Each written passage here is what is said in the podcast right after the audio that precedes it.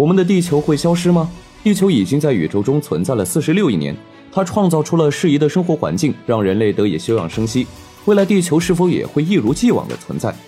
事实上啊，未来的地球可能面临着六大威胁，如果不能处理好这些危机，地球或许将迎来灭亡的结局。第一个威胁来自太阳爆发的氦闪，人类所处的地球从来都不是孤立的在太空运转，地球能孕育生命，离不开太阳提供的资源。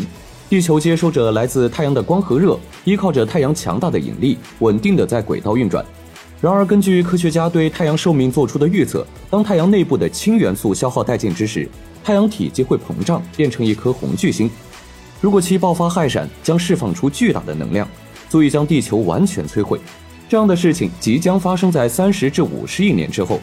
然而，太阳一旦开始膨胀，等不到爆发氦闪的时刻，地球的生态环境就已经被严重破坏。太阳体积膨胀后释放的辐射更多，地球接受的太阳辐射将成倍增长，或许将成为第二个金星。第二个威胁：小行星撞击。太空环境也不是完全安全，太空中的一些陨石碎块会对天体造成威胁。面对这些天外来客，我们的保护神木星有时会利用强大的引力将其吸附过去，帮地球扛下攻击。一些则在进入地球大气层时就与大气层摩擦并消耗殆尽。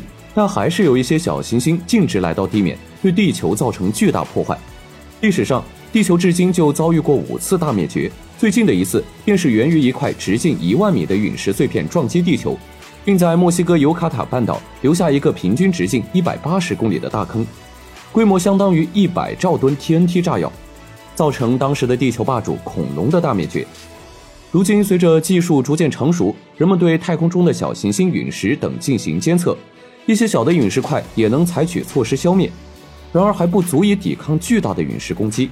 而每一亿年，地球都会有一定概率遇上一颗直径达几十千米的小行星或彗星。不过体积越大，人类也越能观测到它，也有更多时间来应对。